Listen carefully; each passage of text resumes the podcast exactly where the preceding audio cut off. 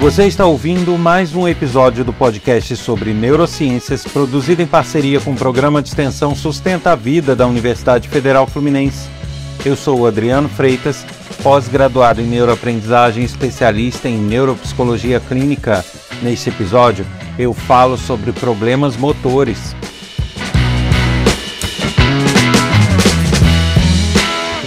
E como eu sempre faço, convido todos a visitarem o meu site www.adrianofreitas.com, pois nele tem bastante informações sobre projetos que eu desenvolvo, trechos de aula, palestra e também informações profissionais minhas. E também fico aguardando mensagens de todos com críticas, dúvidas, elogios, sugestões. Isso pode ser feito através do e-mail podcast@sustenta-vida.com ou por WhatsApp código 22 99222 1003. Aguardo sua mensagem.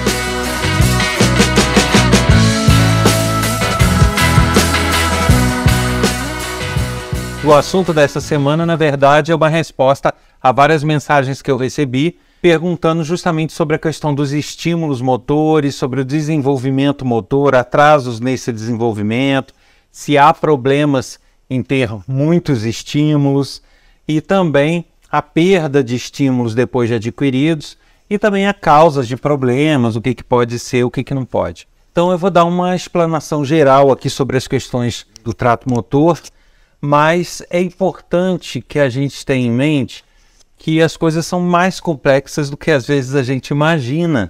Né? Enquanto educador, enquanto pai, a gente acha que quando há um atraso ou quando há um certo problema só pode ser tal coisa, e não é bem assim. Para a gente entender como as coisas funcionam, o nosso cérebro é interconectado com o resto do nosso corpo. Então, os músculos, é, recebem estímulos nervosos, estímulos do cérebro, para que eles se movimentem, para que eles façam seus movimentos e consigam realizar as tarefas, por mais simples que sejam. E o, o, o cérebro ele também precisa de um feedback. Não basta ele mandar o estímulo, ele precisa saber se conseguiu, se está quente, se está frio, se pegou com força, se não pegou, se o negócio está áspero, se não está, se está pinicando a mão, se não está.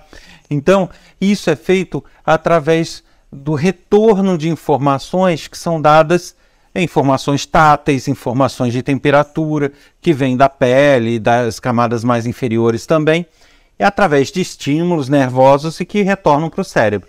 Então, ele, com base no estímulo visual, que ele calcula o, o que ele precisa mover, o que, de que maneira ele precisa se comportar, e pega o feedback também é, da pressão, né, do, do, da mão sobre as coisas, da temperatura e, assim, e por aí vai.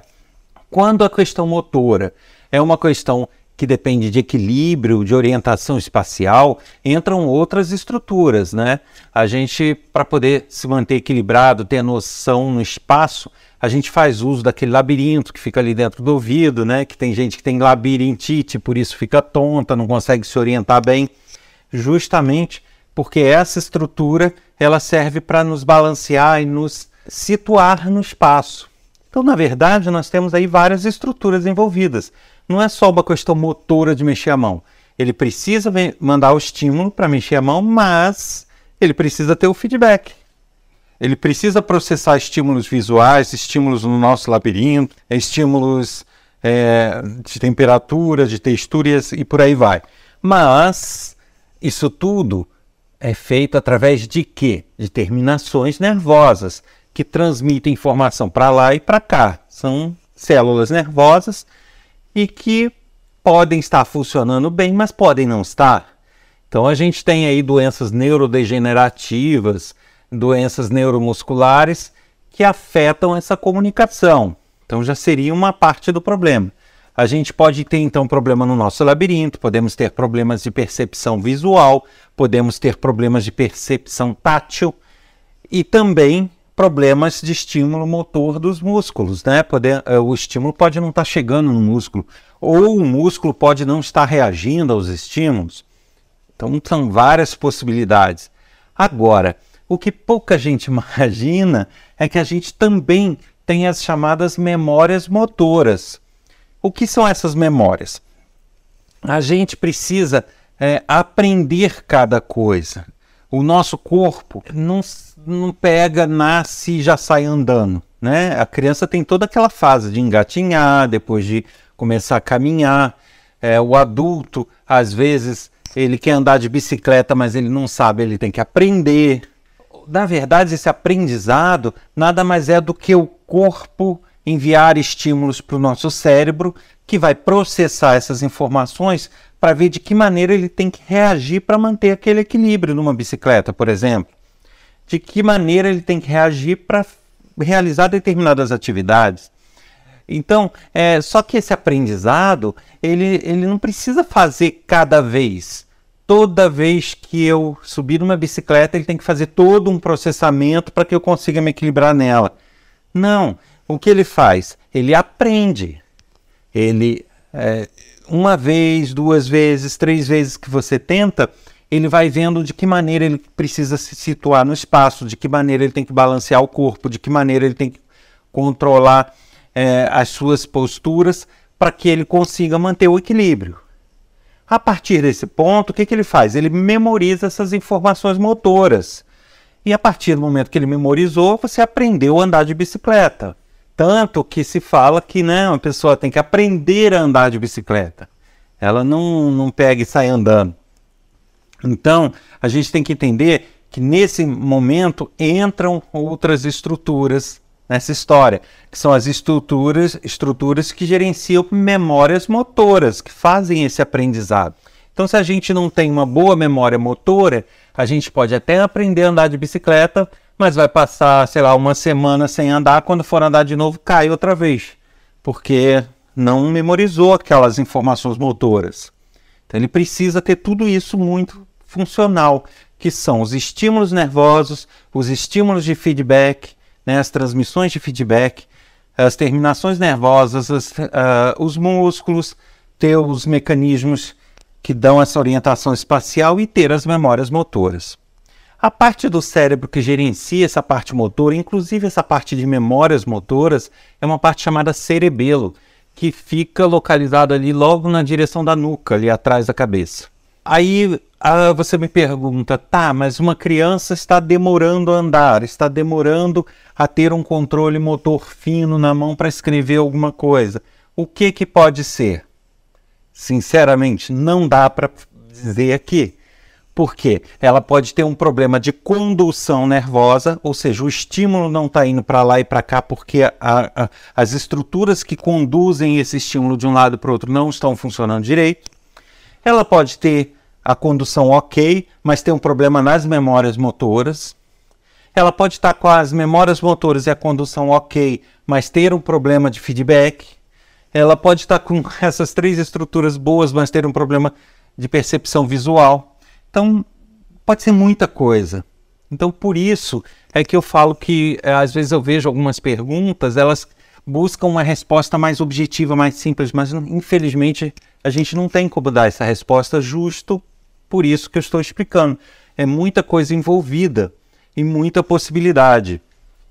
Da mesma forma, a gente tem aquelas crianças e adultos que estão tentando adquirir uma habilidade, não estão conseguindo, estão atrasados, mas a gente pode ter aqueles que já adquiriram e estão perdendo essas habilidades. Né? Então você pode ter adultos que, por exemplo, andavam de bicicleta e não conseguem mais, caminhavam e não conseguem mais caminhar, ou fazia, escrevia e não consegue mais ter o controle para escrever. O que, que pode ser? Também não dá para dizer. É, pode ser uma doença neurodegenerativa que está degenerando essa condução nervosa, ou a memória motora, ou a parte muscular, ou a percepção visual. Então, da mesma forma, é, é, são casos assim que são diferentes, mas que se assemelham nesse sentido. Podem ser muita coisa. Então, por isso é que a gente não tem como generalizar. E aí eu vou entrar numa questão aqui que chegou também, que é a que uma pessoa pergunta sobre estimulação. Né? Uma pessoa que está com dificuldade de aprender algo motor, uma criança, eu posso estimular ela mais que as outras crianças, eu não vou ter uma sobrecarga? Foi o que a pessoa perguntou. E aí eu vou falar, tanto criança quanto adulto. O que eu falar para um vale, vale para o outro. O nosso cérebro, ele gosta muito de aprender, ele gosta muito de ter novos desafios e de ter novos estímulos. É uma coisa que atrai o nosso, o nosso mecanismo. Então, para ele, eu diria que é até um prazer ele ter mais estímulos. E isso, então, a mesma coisa que eu falei lá com relação aos estímulos ligados à aprendizagem. Isso não vai causar sobrecarga, isso não vai causar nenhum transtorno, isso não vai causar nenhum problema posterior. Mas, para que isso de fato ocorra, não, não haja problema, a gente tem que observar uma questão aí que é importante, que é a gente pode estimular à vontade. Enquanto a pessoa estiver receptiva ao estímulo, pode mandar estímulo para dentro, não tem problema. Desde que esse estímulo não seja forçado não seja é, assim como você pegar uma criança de dois anos, três anos e fazer ela ficar sentada o dia inteiro numa mesa fazendo treino de pintura ou porque ela precisa melhorar o controle motor fino. Não é isso, tá? É, uma coisa é você estimular muito, mas isso inserido no dia a dia, em atividades prazerosas, em atividades que ela gosta, embutir esses estímulos em atividades cotidianas. Uh, tipo, ensinar ela no controle remoto da TV, ao invés de só apertar setinha para um lado e para o outro, ela apertar os números. Isso vai mudar o controle motor fino dela. Então, você adaptar as atividades diárias para que sejam mais estimulantes, sem problema algum. E enquanto esses estímulos estão sob a forma de uma brincadeira, que ela está rindo, está se divertindo, pode fazer o estímulo que for não vai ter problema de sobrecarga. Podem ficar tranquilas quanto a isso. Agora, é, com relação a pessoas que estão perdendo essas habilidades, tá? infelizmente, é, tecido nervoso, células nervosas, elas não se recompõem, né, uma vez danificadas. E as doenças neurodegenerativas, nesse sentido, elas são muito cruéis, porque a maioria vai destruindo a pessoa é, no que ela mais precisa para manter suas capacidades, suas habilidades, que é o sistema nervoso. Então, as pessoas vão tendo problema de memória, problema de condução, problemas motores. E aí, infelizmente, não tem nada que reverta isso. Tá? O que a gente recomenda é que a pessoa, sim, tenha um acompanhamento de fisioterapeutas, de outros profissionais que se fizerem necessários, para que ela tente frear o máximo possível essa perda que ela consiga conter a velocidade com que essa perca ocorra, mas que ela não não vai conseguir reverter, isso é fato, tá? Então, o que a gente precisa ter em mente é o seguinte: cada indivíduo é um indivíduo. Então, dizer, ah, porque uma criança está atrasada, isso é relativo, tá? Então, a primeira coisa, mamães, papais, não se assustem com essa questão de ah, tá atrasado, tá atrasado, tá atrasado, que às vezes as pessoas têm aquela regra, todo mundo aprende a andar com tantos anos, falar com tantos anos, pintar com tantos anos, então atrasou um pouquinho, ah, então fica todo mundo estressado. Calma, não é assim. O que se fala de ser o normal, na verdade, é uma média estatística. Tem pessoas, tem indivíduos que aprendem, se desenvolvem maior velocidade, outros com mais demora o que não significa um problema necessariamente. Pode ser, mas também pode não ser. Tá? O que a gente tem que levar em conta é que cada indivíduo é um indivíduo. Então, eu posso ter um desenvolvimento motor mais lento, mais penoso, mas, por outro lado, eu posso ter outras habilidades mais afloradas. Então, cada pessoa tem a sua característica, né? Agora, se essa situação se perdura né, realmente se percebem coisas esquisitas, falta de controle diários, ou então perda de controle, o que significa uma habilidade que o indivíduo já adquiriu, tanto criança quanto adulto, e ele começa a perder ou começa a não evoluir naquilo, aí é bom correr para descartar eventuais problemas. A gente torce para não ser nada, né? É, e, e eu costumo dizer, é bem melhor buscar acompanhamento e não ser nada do que não buscar e ser. Ah, porque aí quando você identificar já já está numa situação bem mais grave. Então, nada melhor do que ficar tranquilo e descartar as possibilidades. Percebeu algo diferente? eu aconselho primeiro o que eu acho mais direto é ir no neuro para ver se realmente é alguma questão de condução motora, alguma questão de percepção, algo que possa ter é, nessa parte aí do sistema nervoso. Se não, aí vai ter que se ver a parte muscular, a parte ótica, né? Mas eu aconselho a sempre ficar atento a, a isso, tá? As memórias motoras, elas são difíceis de serem escritas, são mais difíceis de serem escritas do que outras memórias. Então é mais difícil aprender a andar, aprender é, fazer um malabarismo, aprender a andar de bicicleta, do que eu conseguir memorizar um número de telefone, por exemplo. Então ela é mais difícil de escrever, porém ela é quase impossível de apagar. Tanto que você não vê ninguém por aí desaprendendo como é que anda ou desaprendendo a andar de bicicleta. Tanto que tem aquela história, aprendeu a andar de bicicleta, não esquece mais. É isso, tá? Então, raramente se tem casos onde a memória motora apaga, se esquece. Geralmente isso vai ocorrer quando é, há alguma lesão, alguma lesão em tecido nervoso nessas nas regiões que controlam essa memória. E aí a gente pode ter lesão por pancada, né, acidente, a gente pode ter lesão por acidente vascular encefálico, né, acidente vascular cerebral, AVC, AVE. A gente pode ter lesões por tumores, né, cânceres, tem tumores até benignos que podem pressionar determinadas áreas. Então, pode ser é, várias coisas nesse sentido, que geralmente vão provocar o esquecimento de memórias motoras. A pessoa perder habilidade porque o cérebro deixou de ter aquelas memórias motoras. Mas é raro, é muito raro a pessoa perder memória motora.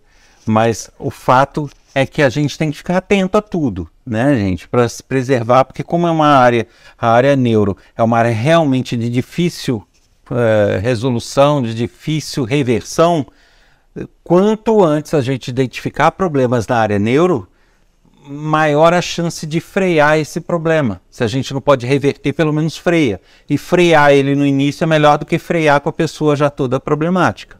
Concorda? Então, a dica que eu deixo aqui nesse episódio: fiquem tranquilos. Atrasar uma habilidade, a, a ser mais lento para adquirir uma habilidade motora não significa necessariamente problema, mas também fiquem atentos. Tá? Fiquem atentos é, eu falei aqui de questões neuro, condução, memória motora, mas existem outras coisas que até são também da área neuro, né? Você pode ter uma pessoa do espectro autista, você pode ter pessoas com determinadas síndromes que realmente têm uma questão motora envolvida. Então, é, existem outras coisas. O leque é muito grande, as questões são mais complexas do que eu falei aqui. Eu simplifiquei para todos terem essa visão de que não é uma coisa tão simples, tá? Mas o importante é que eu deixo como mensagem nesse, nesse episódio é justamente isso. É, a gente tem que ter em mente que a área neuro é uma área complexa e de difícil reversão. Então, tudo que, eu, que a gente conseguir identificar no iníciozinho, as chances são muito melhores, porque o máximo que a gente vai conseguir fazer é frear. E frear lá atrás, no início, é bom porque freia sem ter grandes complicações.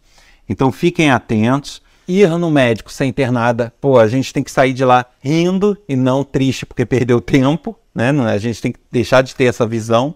Então, fiquem atentos, tá?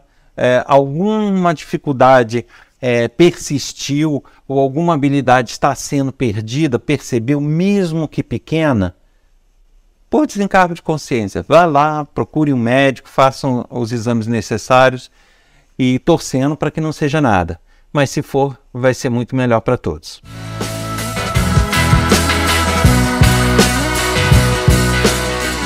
Você ouviu mais um episódio do podcast sobre neurociências, produzido em parceria com o programa de extensão Sustenta a Vida da Universidade Federal Fluminense. Eu sou Adriano Freitas, pós-graduado em neuroaprendizagem, especialista em neuropsicologia clínica. Neste episódio, eu falei sobre problemas motores. Você quer sugerir um tema, tirar dúvidas, enviar sugestões, elogios, críticas, basta escrever para gente. O e-mail é podcast@sustenta-vida.com ou por WhatsApp, código 22 99222 1003. Aguardo vocês na próxima semana. Até lá!